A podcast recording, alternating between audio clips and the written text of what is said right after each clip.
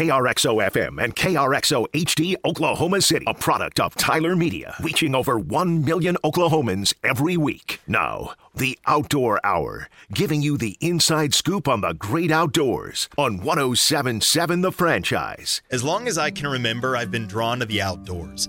There's something primal in each of us that awakens when we step outside the bounds of modern society and back into the vast possibilities of a natural world. The more civilized our lives become, the louder our hearts cry for reconnection with our native ways. Failure is imminent, danger's drawing nigh, but approached with reverence and tact, the outdoors return wisdom and gain. In both the outdoors and in life, harvests are fleeting, but lessons and memories abound. With that in mind, we step forth boldly together in pursuit of ourselves outdoors. We are nothing more than tree stand troubadours. Welcome inside the outdoor hour. We got a great episode lined up for you this week. I am so excited. We have three guests in studio, and maybe my favorite part is that Josh is not. You know, I'm getting I'm getting real tired of that joke. So Josh is the uh, senior director of marketing and communication for the Mule Deer Foundation, and his work takes him all over the country all the time. I think you're kind of on assignment for the Fly Shop this week, though, right? That's right. Yeah, headed back though. Headed back today, but yeah, we just uh, spent uh, five days in uh, Venice, Louisiana, chasing reds on the fly, and man, it was uh, it was work this year. The uh, weather was questionable at best, and uh, actually didn't even get to go out one day. And but uh, everyone worked hard and found some fish and uh, caught a couple of forty plusers. So That's awesome. you can't be mad about that. We're going to have to do an entire episode, maybe even series just on this trip. But I got to ask you about one questionable decision I saw. You were wearing your full camo get up. It must have been cold. You looked like you were wearing all your cold gear stuff, but then you didn't have any shoes on. I didn't have any shoes on because um, the fly the wind was blowing so hard that the, it was blowing the fly line around and it was getting hung on my boots. And so the only way that I could eliminate that scenario was to take my boots off. And so it was blowing 30 miles an hour, raining, and pretty rough seas. And uh, I had merino wool socks on, and that was it. And uh, the things you have to do sometimes, you know. Well, you look good. That was a beautiful red that you pulled out there on the fly line. That's awesome. Yeah, it was a full team effort, so we'll have to get into that at another time. We'll, we'll have our buddy Dane, who came on the trip, and and uh, Dan, and bring him into the studio, and we can get in depth about uh, Venice, Louisiana, and and uh, what we have going on over there. That's fantastic. I'm Taylor Maples. That's Joshua Wildman Stratton. As always, behind the glass, we've got Goldfish. And our guests this week. It never gets old. I, I love it every single time. I just That wait one- for it. That one doesn't. Goldfish. No, the others uh, maybe a your little jokes, more. your jokes don't get old. I see. Okay. Taylor's questionable. Okay. Okay. That's fine. Why don't we move into uh, the purpose for today's episode? I want to introduce our guest. I'm really excited. Uh, Kai Cameron is here with his family, his wife Chris, and daughter Allegra, 11 year old Allegra. Thanks for joining us this week, guys. Pleasure to be here. Yeah, absolutely. So this is a really cool story. Um, this crew, if you couldn't hear just in that quick little snippet, is from Australia. And we connected on Facebook thanks to the Oklahoma Bow Hunters group a couple of weeks ago. Um, Kai, you had posted something just pretty generic saying you guys were from Australia, you were in the area, and just looking to connect and meet some people. Is that correct? Yeah, well, that's that's right. Like you know, obviously we don't know many people from the bow hunting community over here. I mean, it's it's different at home, um, but we just thought it might be nice to connect with people that have the same sort of you know desire to go out and hunt and you know spend time in the outdoors as we do as a as a family. So you know, it seemed like a, an interesting way, and we were absolutely overwhelmed with the response. That many people reached out; it was crazy. Yeah, what has the response been? Um, I think uh, in the first day we got like 107 likes on the post, and I think we probably got about 20 or 30 people actually send us messages, DMs, and just say, hey, you know, love to hook up, love to meet up, you know, just come meet our family. Because, you know, for us, it wasn't really about the hunting. We brought our bows with us.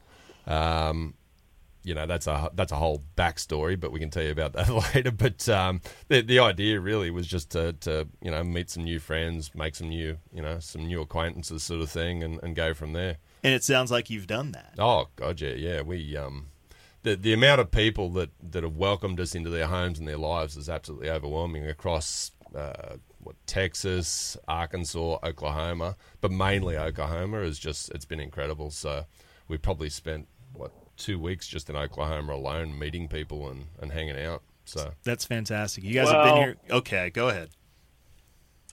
you know, people here are just in general better than people from Texas. That's 100% a fact. I knew where you were going um, with this. look, I'm, I'm not going You to disagree with you. So I'm not surprised. I'm not surprised. I'm, I'm not going to disagree just- with you. It's ov- overwhelmingly. It seems like people in Oklahoma are super friendly and down to earth, and, and just you know really good people. yeah. Facts. Yeah, you got it figured out. Yeah, we try. Yeah. Well, in Australia, we're we're what we call bogans. Um, that's what we refer to because we live in the middle of nowhere. Um, so we go out of our way to meet uh, the American version of that, which we're told is hillbillies or rednecks. So Yep. Nailed it. Facts. Yep. yeah. So, where are you guys from? The Uh, hill people. sorry.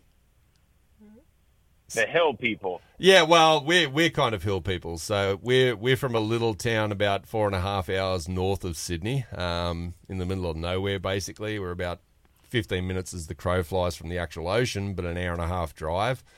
Um, because they didn't make roads in the crows yeah, crow yeah. flight area. yeah. So so we got to go around the horn to get there, but um, uh, yeah. So it's it's it's a very very small town. I think it's about fifty people currently, um, and. Uh, We're not complaining about that, by the Yeah, way. yeah, we're we're, Sure. we're really not city people. I mean, I I get kind of edgy every time I go near a city. So, Did you guys grow up in that kind of an area? uh, no, no, um, I, I grew up in a town what, about an hour and 15 south of where we live now. Mum and Dad bought the last plot to ever be sold in that town. They've, this year they're putting in about five new subdivisions kind of like Colorado. in that in that particular town. You know, it used to take us I don't know five minutes to get to the next town, and now it's two hours to get into their town. Because they haven't improved the infrastructure. No. So it's They like, just build more houses and no new roads. and that's that's what precipitated you know us Yeah. desiring to move to the country, to the middle of nowhere. So you know, back at that stage, I was working a normal you know nine to five job, and it was you know an hour and a half of driving from where we live currently to the nearest city, of no not seeing another person. You know, I could I could weave from side to side on the highway and, and not connect with anything. That's kind of how it is around here. So Yeah. we moved here from Denver about Yeah. six years ago, and one of the first nights I was in town, I got on a highway, and I actually thought I'd gotten on a road that was closed or I wasn't supposed to be driving on because Yeah. there was nobody on the highway. Yeah, the only was- thing there's dead deer and, and deer waiting to be dead deer. So exactly. When that Yeah. happens, we go, is there something going on that we don't know about? Like, where, Yeah. is, where is everybody? And then you'll have the opposite where everyone's going north or south, and we go, what is going on? Are we missing some Exodus. thing happening and everyone's just leaving en masse? Yeah. Yeah. Yeah, Yeah. so no, we uh, look. I, I grew up right next to the beach. I was a you know the typical Australian surfer boy. Um, grew up in a place called Cronulla. You know, surfing every day, going to school, and, and, and Chris grew up in Australia's largest country town, as they call it, Newcastle. Okay. Pretty much, Um, So yeah, it's uh, and and then we moved to the country from there. So I I personally moved down. My parents uh, bought a big dairy farm down on the south coast of New South Wales, um, and um, yeah, that's that's basically the background. And Chris stayed in the whole place her, her entire life because that's what Newcastle girls do. They just stay where they are.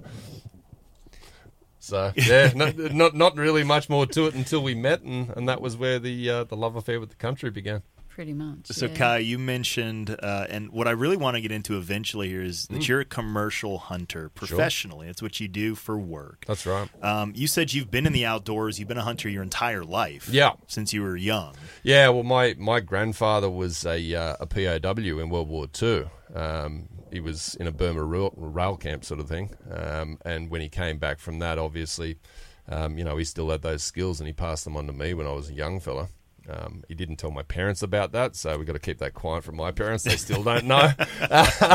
but um, yeah, he taught me to shoot from a very early age, and um, when I was a little older, I just picked it up and ran with it and started going out hunting myself when I was, you know, the right age in Australia. Which, look, I was about fifteen at the time, and um, when my wife and I met, you know, we were both still working nine to five jobs, and then what 2017, we just basically went, you know what, I can't deal with this anymore. It's soul destroying, you know, working a, a nine to five, mm. you know, selling your soul for a few dollars, and we just decided to start our own business um, doing hunting and. We didn't know that it'd work. I mean, we owned everything we had. We we never had a mortgage or anything no. like that, so we had the ability to to take that chance, take that risk, um, and we just started approaching farmers you know, we just did it word of mouth and, and just started knocking on doors saying, hey, have you, you know, have you got feral pests you need killed? And um, or dispatched or whatever you want to call it. You know, we don't want to upset any vegans here. So, um, but um, yeah, and it, it, just took off, and we picked up our first few contracts in 2017, I think. Um, so we were, you know, we were getting paid a, a fee to turn up, um, and then a fee per head of, of animal that we were, you know, dispatching and um, yeah, it just went from there, and it got bigger and bigger and bigger to the point where you know now we, we tend to have to turn away work because we mm. work with a core group of, of farmers and, and a core group of, of individuals in, in city areas. We actually we do do work in city areas as well, so down as small as a quarter acre block. Um, and um, yeah, it, it, just really took off. And then what last year I think we finally sort of you know bit the bullet and, and a friend of ours convinced us to jump on Facebook and, and put it on Facebook so then we went from there and you know it helped it a little bit but it's it's just been super busy to the point where this is you know all we do now so yeah now it's nine till nine but PM till AM. Yeah, kind of. Yeah, or, yeah. or six till six, so, whichever way you want to look at it. Yeah. yeah. I have always been told that mm. uh, entrepreneurship is working 80 hours a week for yourself oh, yeah. to avoid working 40 hours a week for somebody else. It, it kind of is because on week like it, it can be hit and miss as I said to you before we got on air. It, it can be you know weeks where we shoot one, or weeks where we shoot 20 or 30. Yeah. You know, mm. depending and and those weeks where we shoot twenty or thirty, like I do the shooting and I do the gutting and, and the processing, you know, and, and all that sort of stuff. And then I bring them back home and Chris does the skinning and the processing and the quartering and, you know, the hanging in fridges and cool yeah. rooms and the sectioning it down from there and So usually you know, he'll go to bed and stuff and he'll have hung them up because it's a bit harder for me to hang them. But yeah, and then he'll wake up and be like, oh yeah, they're all in the freezer. And as I say, you know, the moment we class as hillbillies because we've got a few freezers out out on the, out outside. Yeah, sure. Yeah, our, our outside, back, outside. well, than, yeah, yeah. Our, yeah. Our, our, back back uh, back porch or whatever you'd call it in, a, yeah. in America. It's we got like ten fridges lined up. Yeah. Um, and, a, and a couple of freezers. And, yeah. We we only recently got given our first commercial grade freezer uh, by a, a, guy we know, and you know we've yet to so set that up. But okay. which, which I'm excited about because that way I'll be able to he'll be able to you know we can skin them and and hang them and I can process them later and yeah. not because you know in summer it's like the clock is on. Yeah. Get them, you know, get them uh-huh. quartered and in a fridge and then we'll pretty them up later kind of thing because otherwise, you know, because I summer. mean, you you'd know this, you know, as a hunter yourself. In summer, I mean, in Australia, it can be 120 with 100% humidity quite easily. Wow. In the shade. Yep. And and the, then the flies. The, yeah, the flies, and the the clock really is on. Like it you is. know, if, mm. if I've shot ten or twenty deer in a night, you know, it's still really hot of a night. Mm-hmm. So we got to get them back and process real fast. We don't have a very big, um, I think the word's attrition rate for, for lost meat. Yep. You know, because we're trying to make sure we get every ounce of it. You know, for, for what that animal gave up to, to give us the meat. So and that's I'll, a ton of work, though. Yeah, yeah, yeah. yeah and, and because I like to process everything. Like if we happen to get them in the season where you have a big fat layer. So for those that don't know, deer actually have quite a very minimal amount of fat unless it's the right time of year. And we've, geez, we had a something that had well, it was I don't know ten pounds of fat or more on it, yeah, kind of thing. Big old dough. Yeah, and so I collected all her fat and rendered it down to make soap. So you can make soap out of the deer lard, basically.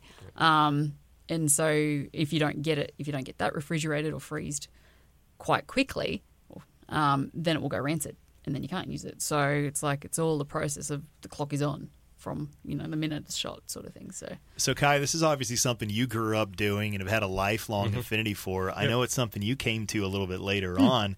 What was that like, kind of getting introduced to this and, and making that decision to do this as a pair, knowing that, that that was going to be, you know, kind of your calling, if you will, to, to process deer professionally? Well, my backstory a little bit was that I'm actually a fully qualified veterinary nurse. Okay. Sorry, guys. Uh, for those that take offense to that. But um, so in training to be a vet nurse, we did anatomy classes and stuff. So I have been skinning things since I was in year 10, basically, when Yeah. I was started my training.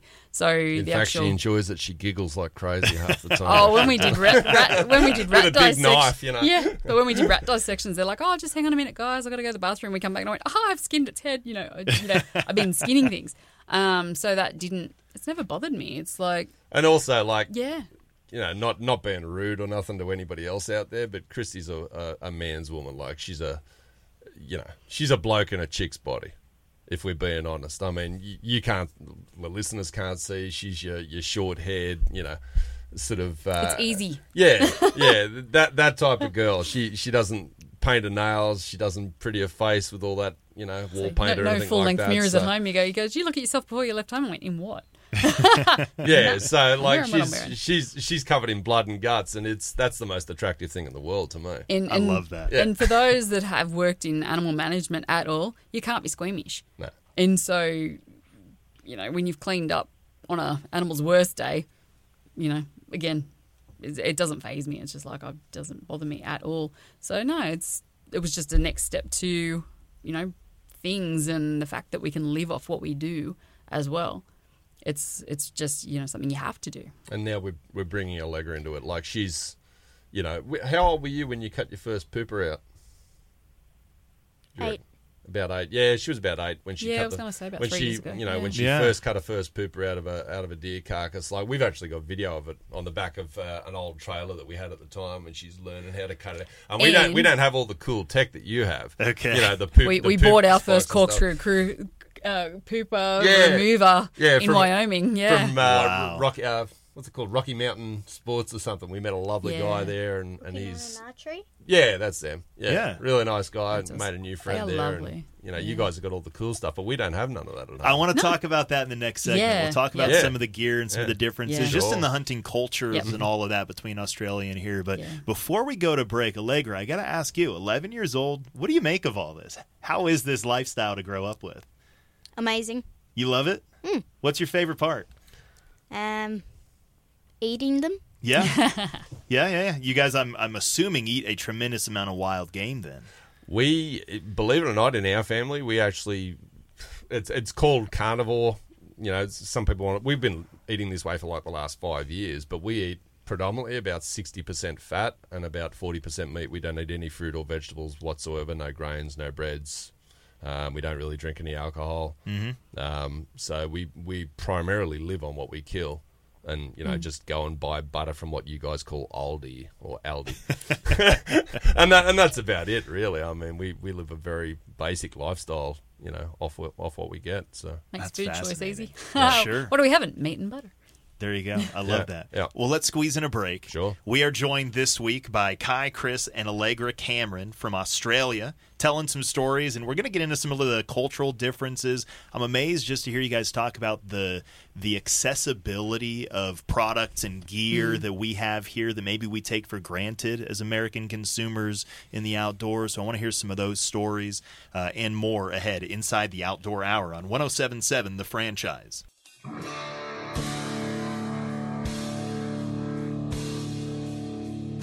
Now back to the Outdoor Hour with your host Taylor Maples on 1077 The Franchise and the Franchise mobile app. Welcome back inside the outdoor hour. It is deer season here in Oklahoma. Rifle season is right around the corner. If you're still in the market and trying to figure out what you're going to hunt from this year, might I recommend an Okie hide? They are made locally here in Oklahoma by Oklahomans, and you've heard me talk about them for several years. You will not find a better built overbuilt, overthought about product in the hunting space more so than these Oki hides. 26 gauge galvanized sheeting. They've got blackout curtains, marine guard, uh, marine grade carpeting inside of them to help dampen noise these things aren't going to oil can wobble on you when you're sitting inside moving around. I've literally taken my 14 month old daughter out deer hunting with me in it because she can throw toys up against the wall and it not really make much of a sound. Um, if you're trying to get out of the elements, if you're trying to get off the ground, if you're trying to hunt longer, stay longer, more comfortably, not be so worried about your scents and all of that, check out Oki Hides.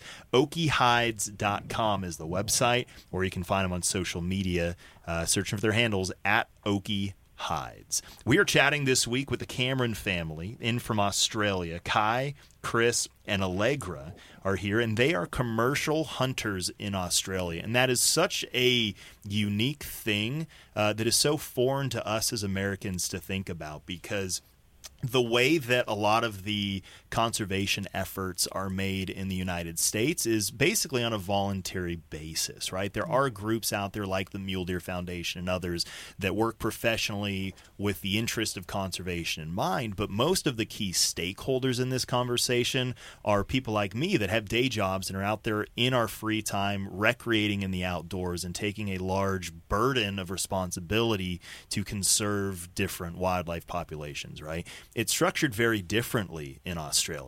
Well, yeah, it is. It, it is because the reality is the Australian government look at deer, all breeds of deer, as a feral species. They don't want them there. They want them gone, which is wild when you consider the fact that just like beef, dairy cattle, sheep, goats, all other ruminants, they came out on the first tall ships when Australia was conquered. You know, conquered being the word, but the I, I, guess probably the beef industry has a very large reach, um, and and they don't want these deer or perceived deer competing with their beef cattle or their dairy cattle or whatever it is. And the reality is, you know, most Australian hunters, and it's it's not a big hunting culture in Australia comparative to you. You, don't see guys walking into our version of Walmart wearing camo. That doesn't happen. Um, most Australian hunters will fully admit that deer don't do damage you don't even know they're there most of the time. Um, whereas it's been portrayed on the media that deer are goring cattle and knocking down fences and eating forage and etc. etc. And the the opposite is true. They, they have very little impact. Um, but despite that, they've labelled them up there with feral hogs as as a feral species that need to be eradicated. That's fascinating. It it sounds like the deer are being looked at in the same way by farmers and ranchers that like the wolves are mm-hmm. in the western United exactly. States here. Exactly. Um, so is the government's goal complete eradication? Oh, Would absolutely. they prefer to not Yeah. have any deer on? Hundred percent. Yeah. Hundred percent. They they go to the uh, to the extreme of hiring uh, helicullers to sit up in choppers and cull these things. And and you got to understand uh, uh, that's a ludicrous proposition, even for the best hunters. And I know some of the world's best snipers that couldn't sit in a moving platform 200 feet up with a high powered rifle and shoot something that has a much smaller footprint from up above than it does from side on broadside. And they're trying to shoot them. And the, and the reality is, they're leaving the carcasses out in national parks and state forests. And that then creates a whole nother problem because they're then introducing predator species which are coming in to eat those, like wild dogs. And we're not like you in America. We don't have any top line predators. So we don't have bears, we don't have wolves, we don't have bobcats, we don't have cougars. None of that. to come in and clean up the mess when Yeah. it's all said and Yeah, done. we don't have any naturals. And so wild dogs are then, you know, that creates a whole other problem with wild dogs. That's correct. You know, so look, it, it's a, a real, you know, it's a big fight constantly from Australian hunters. You'll see guys on forums, on Facebook forums, going on there and saying, hey, I don't know why they're doing this. There'd be 20 happy hunters to go out and do it in a safer, more efficient manner. Because I've been in places where I've heard them fire 500 shots and shoot five deer. Wow. Yeah. You know, Wow. literally, and that's that's within the last year. Like they did one fairly recently in a place called Foster, where they were up there and they were out there for three days. Uh, that's all they got, five deer, as far as I'm aware. Do you have any estimates what the deer population looks like in Australia? It's it's inestimable Okay. as, as a word because, in all honesty, they're in populated areas where they can't do anything about them. We can, but for the most part, they don't.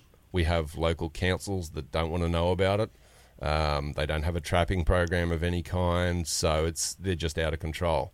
You know, and, and from a, a predation standpoint, you're seeing a lot of people hitting them in their vehicles, and Australian drivers do not know how to deal with deer. We know how to deal with kangaroos.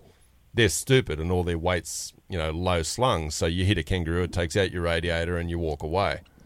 With a deer, you've got something that's 500 pounds coming through your windscreen with a set of antlers shearing the roof off and taking out everybody in the car. And the fact that mm. there haven't been more deaths is incredible. Because Yep. Australian drivers, it's like introducing ice and snow to Australia. They just don't know how to deal with it. and because their numbers are getting higher, particularly in cities. And as as Kai says, um, a lot of the hunters will go, "Oh, we've just walked miles and miles in in the public land where they've paid for permits and things.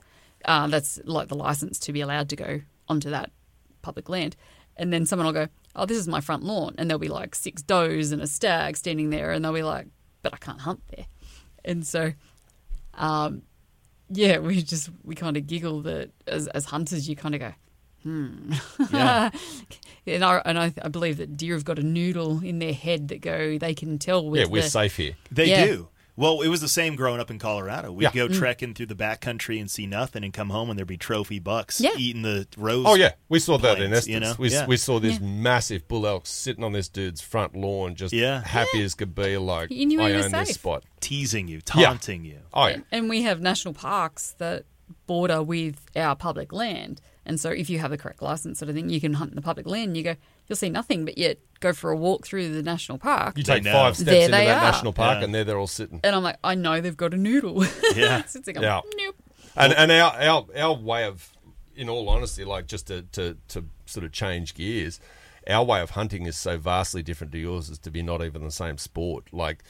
It, it almost appears like the vast majority of American hunters do the tree stand thing. Hmm. That's completely illegal in Australia. You can't do it. Illegal Illegal mm-hmm. to use a tree stand. to use a tree mm-hmm. stand. Okay, so spot and stalk. Yep. Spot and stalk, 100%. We don't have blinds. We don't have tree stands. It's 100% spot and stalk the vast majority of the time. You know, you, you get guys that do pay for play, which, once again, I completely disagree with. They'll go out, they'll shoot, you know, a trophy buck that's been full of steroids on a farm and, you know, whatever. Um, but for the most part, Australian hunters, they have to gear up, you know, dodge all the what we call wiggle sticks, which is snakes. Okay, Because we've got the deadliest of The, the ones you see in, in our in our public lands, yeah, they're going to be the ones that We- are going to send you to hospital. sticks. I'm going to Yeah. use that. I Oh, love yeah, that. yeah, but we, we got the deadliest of everything on earth, yeah. as, as I'm sure the you're aware. spiders. And Yeah, yeah. Every, everything in Australia is trying to kill you. Yeah. That's that's the way Americans think. I feel like we could do an entire episode just It's a- on just- just- stories yeah. and that kind of stuff. Well, we can out we can there. phone in again another time. So time. just the other other than the wiggle sticks, they're nope nope ropes. Nope ropes. Nope ropes I have and actually wig- heard and that. wiggle Yeah. sticks. That yeah. one I've heard, Yeah. but I like wiggle sticks Yeah. for sure. But here's the hilarious thing, right? I've been hunting my entire life. Walked through probably hundreds and hundreds of miles of Australian bush in my life. Never seen a snake. Not once. Never seen a spider like a deadly spider. Yeah. Not once. You know, my entire life. Yet, in our bathroom, my Chris has, has stepped on a red bellied black snake, which is a mildly venomous snake, twice in Oh, our re- no. in our we bathroom. had one in our bedroom, One in in, our the bedroom. bathroom. Yes. And so this this perception that Australia is this deadly place, it's it's not really true. We don't, as I said, I think I've said to a, a number of people, we don't have any top line predators. Mm. There is nothing in Australia that's going to put a paw on you and eat you while you scream to death. That doesn't happen. The most you've got to worry about is getting bitten because you're too stupid not to wear your gaiters, and then you have to take a trip to hospital and have five or six shots of antivenom. Hmm. But other than that, it's And just to interject, if you get eaten by a crocodile, it's your own fault. the, the only That- people that that is get our eat- top-line yeah, predator. The, the But- only people that get eaten by crocodiles, believe it or not, seem to be German tourists. Yeah. And there's there's signposts everywhere showing a crocodile eating a man, and the German tourists go, "Oh well, what's the worst that can happen?" And they jump right in. Where did they go? it's wild how many of them get Yeah. taken every year. But other than that, no, yeah, there's there's nothing real bad. Man. Josh, we've uh, we've bit off a lot here. I want to get some of your thoughts. Yeah, I want to go back like a ways Go. in, Do it, in the combo. do it. Uh, so you know, you mentioned so here, you know, as we talk about conservation, we talk about land. Usually, native flora and fauna are always going to prevail in the conversation, right? Mm-hmm. Yeah. We're always trying to eliminate the non-indigenous, whether that be plants, whether that be a conversation about wild horses that were never really supposed to be mm-hmm. on the prairie, whatever it may be, right? And mm-hmm. we're always trying to restore that ecosystem back to what we believe it it was at one point uh, before our involvement. So, you know, with the majority of the animals on this country uh, in Australia that are outside of kangaroos and wallabies, you know, the, the, the things that we're used to eating not being indigenous. Um, you mentioned that you didn't agree with the government's kind of thought on them. Is that where does that come for you? Because you enjoy hunting and you sh- you believe that there should be a way to um, keep deer in a regulated fashion on the landscape for consumptive use that can also be an economic driver for uh, the country and I'm sure in a, in a majority of more rural communities that could um, appreciate some fina- uh, economic stimulus through the benefits of a regulated hunting industry.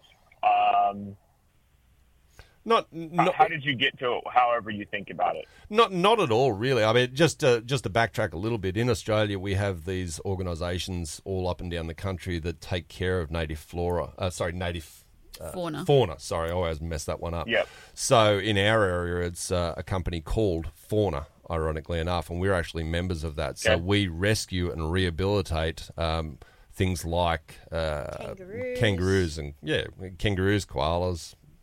Uh, Allegra, you can answer to this. Echidna, Yeah. wombats, Wallabies. um, yeah, Yeah, wallabies. uh, and a lot of Parrots, birds of prey. birds. You know, so and we we take them into our home. We've done all the the courses necessary, and we rehabilitate them and re- release them back into the wild. But the the the what you were talking about before, the driving factor of of turning it into an industry. Y- y there's really no need to worry about that in Australia. You've got to understand, you've got a population of 350 million in America, give or take. We've got a population of 30 million in Australia, in a country almost as big, and a population centre that is exclusively on the coast. There's hardly anybody on the interior of Australia. And so, you know, if you if you're talking about uh, what competes with the natural fauna, kangaroos are out of control. They're they're every they do mass culls of hundreds and hundreds of thousands of kangaroos every year, and it doesn't make a dent because it's such a vast country and there's nobody living in these you know these central areas. So it's it's not really controllable, and they're they're spending millions of taxpayer dollars you know, trying to control something that's uncontrollable. And Australia is, is almost the benchmark of stupidity for trying to do that because we have things where we have like the cane beetle and they introduced the cane toad to try and take care of the cane beetle and that went out of control. So then they introduced something else to take care of that and it's almost laughable. And we, believe it or not, we're the only country in the world, as far as I'm aware, that still uses 1080 poison to try and kill uh, animals that are supposedly out of control, and then that kills all the native wildlife as well. So it's it's kind of like they, they're that's going in. Tw- wild. yeah, it's it's wild. They, they're going in 20 directions at once with no plan and killing everything, instead of you know focusing efforts or uh, you know as Taylor said, turning it into a, an industry that that could generate tourism dollars. They're not doing that. They're actually doing the same thing New Zealand's trying to do. New Zealand's trying to wipe out the tahr um, Right. en- entirely from, from the same reasoning, you know, standpoint of oh they're they're competing with native stuff, and it's like, you know, you could be making billions of dollars of, of tourism money from hunters coming in from overseas, with a resource that's just out of control, and and you know you, you couldn't hope to kill enough deer even with hunters from overseas to make a dot on what Australia has available. So And and you think that they so what do you think should be done with the deer? Honest opinion, um, I think it Yeah. should be left at, at, at the current point. Um, you know, with with management in mind, I personally think that it should be still an untagged thing. So we don't have tags in Australia. We don't have bag limits. You can shoot as many as you want, as often as you want, as much as you want. Certainly in my state, anyway, uh, which is New South Wales. In Queensland. Um, you can't do that. It's only on private land. There is no public land. And so the Queenslanders come to New South Wales to hunt on Yeah. our um, public lands. Yep. Um, just because, as said, uh, just because of that reason. And Yep. I think Victoria might have seasons, but in New South Wales, there's one deer that has a season. Everything else is year round. Yeah. and no tag limits. and and they're just and it's it's really not making a dent. So I think currently we should leave it untagged and just allow hunters to have access to more areas because they've got this thing in Australia called national parks, which is probably not too dissimilar to your national parks. Whereas you guys have BLM, which is the same as our state forest. And state forest, you can hunt as many state forests as you want, same as BLM. But you can't step foot in the national parks with a bow or a rifle. And the problem is, there's massive, massive swaths of Australia that is national parks mm. that you can't go into, and, and you know the animals know that. And so they're, but they're they're spending billions of taxpayer monies to send helicopters up into those national parks, and all they're doing is creating more of a problem instead of treating it like the resource it should be for tourism dollars or whatever it may be. So that's my thought, anyway. And what it, what what has been the motivating factor in your all's country to prevent hunting in the national parks of any capacity? Look, I, I don't really have an answer for that, but we refer we refer to them as national parks and padlocks. Um, they like to lock stuff up for nobody in particular. Um, there's no rhyme or reason for it. You know what governments are like. They love to, to orchestrate, you know, little lockdowns and power grabs, and, and they don't let it go once they've got it. And that's definitely what national parks are like. So Yeah. every every gate you pull up to, you can't drive a four by No, four you can into. only It's all locked, into- and yeah. you know. It's like you know the old saying: Yeah. one- one person wrecks it for everyone, and then they go and lock it up. And um, you know we've spoken before where I say, personally, I'd be like, we would love it if, hey, if it was a weekend, a week, whatever, where they say, kind of like a ballot system almost for the national parks, where this many people can go in because, as Kai said, they're paying helicolors to cull in the national parks, and if they're worried about rogue hunters shooting the wrong thing what do they think is going to happen from a helicull? Yeah, there might be a deer right there, but I don't know if you've seen the memes in that. Deer look like kangaroos From above. From above, like we, with their faces, you know, we they always say, you know, identify your target, and especially in Australia because you go, oh, there's a deer, and you look again, you go, oh no, that's a kangaroo, and so we are as hunters, we are extra careful not to shoot the wrong thing. Um, but once again, if you're in a helicopter, you don't know that there's not a kangaroo standing right behind that deer because they hang out together. And a lot of the time. That's the thing. Like they, they, you know, hunters aren't in Australia. You're not allowed to shoot a national emblem. You No, can't shoot kangaroos, but they're Yeah. in plague proportions. And there are So in a very- culling efforts on the kangaroos. Oh yeah, yeah, yeah. In and places, that's a pretty controversial thing in general, right? well. You want controversial? You should talk about the Brumbies, same as your Mustangs. Okay. They're also in plague proportions. And and going even a step further, do you realise that Australia has more camels than humans? Camels. We, we Camels. have we have more camels in Australia than the country that they imported them from originally. Yeah. what are they doing? Just They're wandering? just, Just wandering, wandering the around. sand dunes in the middle of Australia. But nobody ever says anything about that because camels, i it's almost, it's, I don't know how to put it. I, I call it like the Walt Disney factor. People are okay with you killing something that is small or insignificant. But as soon as you talk about shooting a horse, like a Mustang or a camel, There's an emotional response. there's an emotional response. Oh no, you can't do that. And all the all the active groups, you know, Yeah. raise Mary hell sort Sure. of thing in, in our version of the Senate or whatever you call Yeah. it. And someone leave the deer. Oh no, not Bambi. Sure. Yeah. Absolutely. Bambi's And we run into great. that here in the States too, as well. Yeah. But there's certainly uh, in this region that you guys are in, especially, it's more um, accessible. You Yeah. know, Mm-hmm. I told you guys in the lobby, my wife is a college softball coach, and uh, she recruits a lot of girls to, for a team that are locals around here, and very, very few of them grow up not having gone deer hunting with dad. That's And- right. and Yeah. It's it's much more uh, of an active um, practice Mm-hmm. in this part of the country. But you go to the coast, you go to a lot of places, it's not that way as well. No, so. they don't even know where their food comes from. half of them. Exactly, Like yeah. we we raised Allegra from day dot. Like we've got animals at our place. We've got ducks, chickens, you name it, Rabbits. Rabbits, Mm-hmm. and and we've always eaten off our own, you know, off our own flock. And she understands that. She understands that they're food, but she also understands the responsibility of taking good care of that resource. being a steward of the Being a resource. steward yeah. of the resource, which is And why we signed up for too, fauna. absolutely, It is. It yeah. is. You know, and we signed up for that fauna course for a very good reason, and that was to try and balance out, I guess, the good and bad karma of killing things for a living and then saving things that need to be saved. I love So- that. I'm so glad you guys are here. Yeah. We need to squeeze in a break. Sure. Before we do, I want to talk about my friends over at Pedego e-bikes. You've heard me talking about Pedegos for the last couple of years. If you're looking for a way to get out there and go further, stay longer, get on a Pedego e-bike, regardless of if you're like me and you're trying to use it in the back country, um, or if you're just trying to get your fitness level up a little bit. Use that Pedego. You can um, control your level of assistance on these things. So if you really want to get after it and work hard, power to you. You're a better person than I am. If you just want to cruise around on it like a silent dirt bike, that's how I like to ride that thing. Just grab the throttle and go. It's a ton of fun. Uh, check out Pedego OKC over on MacArthur Boulevard, just west of Lake Hefner. Talk to Lance. He's your guy. He'll save you some money, especially if you mention the outdoor hour. More with Kai, Chris, and Allegra inside the outdoor hour after this on 1077 The Franchise. Hey, and we got a lot of great content during the commercial breaks and extended conversations here before and after, and we're going to put some of that up on our social media pages as well. So be sure you check those out if you want to see some of the behind the scenes conversation that didn't make the cut.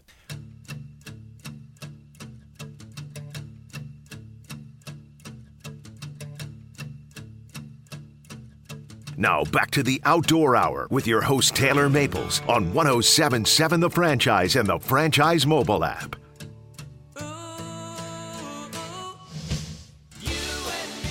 Welcome back inside the Outdoor Hour, final segment this week. And man, I told you this was going to be a lot of fun. We have had more conversation, I think, during the commercial breaks here than we've even had on air. It is just so fascinating to have Kai, Chris, and Allegra here from Australia telling us some of the stories, some of the nuances, the differences, not only in conservation, but in the gear, in the practices. It really is just amazing to me. And this is the first time I've had this conversation. You guys have spent years having this conversation about the differences between the United States of America and Australia in the outdoors and all of that. It just baffles me. Uh, how we can be so similar in values and in pursuits and have such different experiences based on, frankly, the governing bodies Yep. under which we live, right? But the landscapes, the cultures, all of that. I mean, even just in the break, you were telling me about the thermal scopes and, and the differences of products that you have access to and, and access and that we have access to. And Yep. it, it's just fascinating the differences. Well, it, it it really is like it, as a, as I think we touched on earlier. Like Australia is very much a spot and stalk type scenario in terms of hunting. Um, Americans are very much about their blinds and stuff, but it seems like Americans are unaware of the, for want of a better word, the tech that's out there that they're allowed to use. Like um, Americans seem fully unaware of the fact that during the day, you know, the day like between dawn and dusk, you can use a thermal scope on your rifle to go hunting. There's no rule or regulation that says you can't, as long as you detach it from your rifle when it gets to dusk, uh, d- to yeah, to dusk, and, and put it in your backpack. You're good. Yeah, You're the- still fine. Was it the half an hour after sunset, so before last light kind of thing? Yeah. It's the same. We have the same rule. And it- and even like the tech you use on your bows, like we we were just talking during the break. Um, I have a, a a scope on my on my bow called an Easy V, made by a guy in Montana by the name of Aaron Lasco. Wonderful guy, super easy scope. I haven't used a rangefinder since I bought this thing. It, There's no rangefinder necessary. Um, so I don't ever miss an animal because I'm sitting there goofing around with my rangefinder trying to adjust my pins. It doesn't happen, and th- and this thing is so simplistic. It's not like uh, like I tried a Garmin Xero for the first time the other day at hunt camp uh, with a friend John. Shout out to John. Um, And a bale of hay, by the way. yeah, and and and, the, and and here's the thing: like he's got a, a fifteen hundred dollar scope on on his bow, um, and if the batteries run out, he's done Yeah. like a limb driven rest. Right? So I use this thing, it's got no batteries, it automatically ranges the animal. You, you literally you can't miss unless you're some kind of a muppet. you, you know, and, and it's and it's just uh, it's crazy, and, and Americans don't know it. It's it's made in America, and yet Australians have more of these things than Americans seem to. Everyone is show, they're like, "Wow, man, that's that's awesome," and out of sight kind of thing. And you go, "It's made in Montana." Yeah, Like, just look it up. It's easy. It's like you know, you just gotta, and and you you know, if you have a pin set somewhere, Aaron puts in a, a little easy um, A cheat guide, sheet yeah. chart that you can just line up what your pins Yeah, are at with with with you know because it comes with like six inserts for different speed arrows and stuff, and then it's you know it's plug and play. you and know, it's it's you good just- for us old guys too because I'm you know despite what we do for work, I'm blind as a fruit bat. Um, you don't have fruit bats here, do you? Do you? I don't know. I Just know bats. Fruit bats. Bad. so like uh, let me let me give you for instance so like uh, what maybe a year ago i did the hardest hunt of my entire life and i'm not joking here this was a personal hunt we were down the south coast of new south wales and the scrub in new south wales is so dense you cannot see your hand in front of your face pretty much you're, you're talking like a foot in front of you you're pushing through head level and higher and I had tracked this breed of deer called a fallow. It was in the middle of the roar, so they were vocalizing. They make this funny grunting noise. But here's the thing so does an Australian koala. It makes the exact same Yeah. noise. So do kangaroos. Yep. So you could be following. yeah, it- it's kind of like a, a dog kind of like that. But so I'm guttural. following this mm. thing up and down 45 degree inclines for an entire day. I must have walked 10 miles up and down these inclines, following this deer, tracking it the entire time with my bow, full quiver of arrows. And it got to the end of the day. It was getting towards last light, and I was like, oh, I'm done. And I sat down in this little section near a lake down the bottom of this spot this deer that I've been chasing all day has done an end run around me. He's come around the back of me to the surf because we weren't that far from the ocean. He's come over from the sand dunes, walked directly across in front of me while I was sitting down eating a bar of whatever I was eating, and stood right in front of me. And I'm like, you mongrel of a thing. I've been chasing you all day. I am done. And he's just there. And I had my bow set down. Nothing was happening. He walked out, surprised me, and I just stood stone still, put my eyes down. Didn't want to make eye contact with this thing. He spent like 30 seconds eyeballing me, and I could feel him looking at me. He's taken like another 10 steps across in front of me, and I've reached down to pick up my bow, and he's stopped and he's turned and he's looked at me again. I'm like, you mongrel, I'm not going to get this shot. I know I'm not. Then he's walked behind this little tree, and I quickly grabbed up the bow, got an arrow nocked, and, and got it ready to rock. And he's walked across in front of me again in this big open spot in front of this lake. He would have been maybe 15 yards at the absolute outside from me, and I nailed him. Like, just let it fly. And because of that sight, I didn't have to rain it. Nailed him Yeah. double heart lung. He didn't even take 10 steps before he hit the deck. And it was great. And it, it was like, it was the single hardest and worst hunt of my entire life because it got worse from there. So it's almost dark. I'm prepared for it. I have my pack on and everything like that. And this is only, this is a fallow deer. So they're only a little deer. I gutted him right there on the spot. And I thought, hey, I'm going to stick this guy on my shoulders and carry him out because he's maybe 220 in pounds. Threw him over my shoulder and then went, oh, damn it. My pack and, and my bow are still sitting on the ground. Can I, how do I So I'm like, how do I pick am I them gonna up do without here? dropping everything? Yeah, yeah. And so you got to understand to get back to camp, I had to walk up and down three 45 degree inclines that were probably half a mile each on the way up mm-hmm. to get back, and then the decline into the pit and, and back up again. And it's getting dark. And so I've started, I, I ended up quartering him up, and I've hung the first set of hocks on, and I've made two or three trips back up, and we're talking probably three miles each way mm. To, to do this. So I've packed out, you know, the first set of legs and stuff, taken it up to the road, got the last set out, and, and Chris had gone into town to get more ice because she knew she'd, you know, she's she's like, I, I sent her a text and we were talking. And I'm like, I've taken the shot. I've got him because it was two seconds after I'd said, "There's nothing here. I'm, I'm Yeah, done." he goes, I'm done. I'm going to come back. And I, was, back. I sent her a text two seconds later saying, I nailed him. I got him. was like, I nailed him. And so I'm just walking up with the last pack, and I had his pelt and everything, and his head on the back. And I've walked up, and this secure, there's a pulp mill nearby where I was hunting um, that, that pulps Australian timber. And this security guard's pulled up in this pickup, right, like a small F 150 and he's gone, Hey, I've been watching you for the last like four hours packing this thing out. And I'm like, Oh, really? And he goes, Yeah, you look like you're really struggling, dude. I was like, Yeah, I was. And he's like, I'm like, Did you did you think I might have needed a lift or something? And he goes, Oh no, I, I you look like you had it handled. I'm covered in blood This from is like head his to toe. third trip I'm up and back. done. Like I've never been so exhausted. It's midnight by this stage. yeah. Right. And I and I pulled up. We were half a mile from camp, I think it was. Yeah. Um, you know, because he'd started walking back because I'd gone into town as he And she's said. pulled up just as this chucklehead's telling me all this. Because I'm thinking, oh no, and he's covered in blood as he said, and I'm just like looked, and I'm thinking, oh, something's going on here, like, and he's like, he's like, thanks, and he's just jumped in the back of the pickup because I'm like, you ain't getting in the front, Yeah, she threw me in the tray, and well, what do you guys call it? It's not the tray the here. is it? tub or the Uh, the bed. The bed, bed, yeah. yeah. So she's throwing me in the bed with all this because I've packed. I'd just been leaving these carcasses hidden in the bush on the side of the road, like Sure. all the meat and stuff Yeah. like that. And we picked it all up and threw it in. And this security guard's just completely clueless. Like, Yeah. you know, and he's like, oh, and he and he's he still didn't realize that it's like this is Struggle Street. Yeah. Didn't offer to help nothing. Looks tough. Yeah. like real hard scrabble, and that's and that's the way most hunts in Australia Yeah. go. Like, there's no easy kills in Australia uh, wow.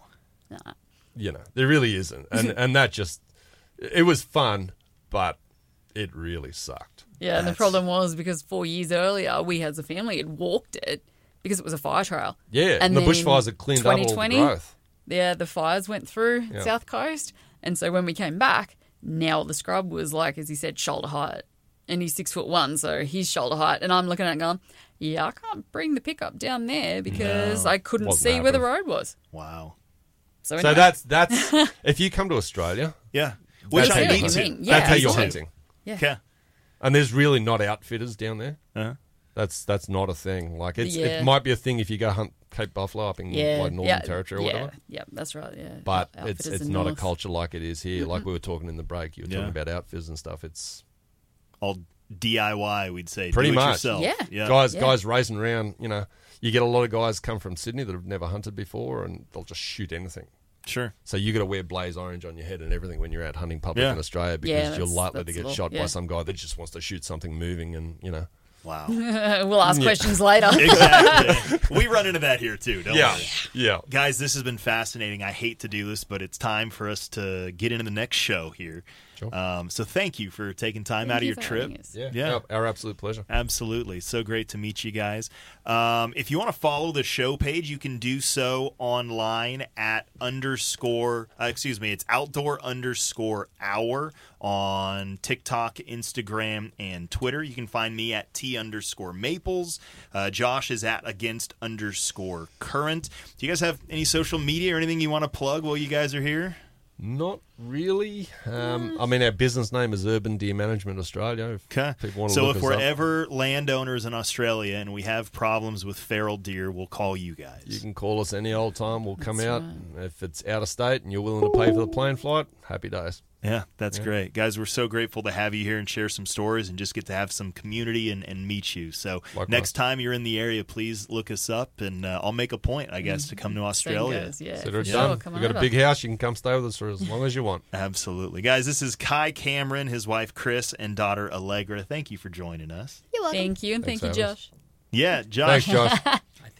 I think he bounced. Already. think he bounced already too. See, that's that's how It's he is. That's all right, guys. Thank you. This has been the Outdoor Hour. Uh, if you are interested in joining us on the show as a guest, you can hit us up on social media. You can send me an email if you're interested in advertising inside the Outdoor Hour, the franchise 1077, or any other Tyler Media properties. Uh, T. Uh, no, let me back up. That's taylor.m at tylermedia.com. That's going to do it this week for the Outdoor Hour. Until next time, go boldly. We'll see you outdoors. Bye. Bye. Bye.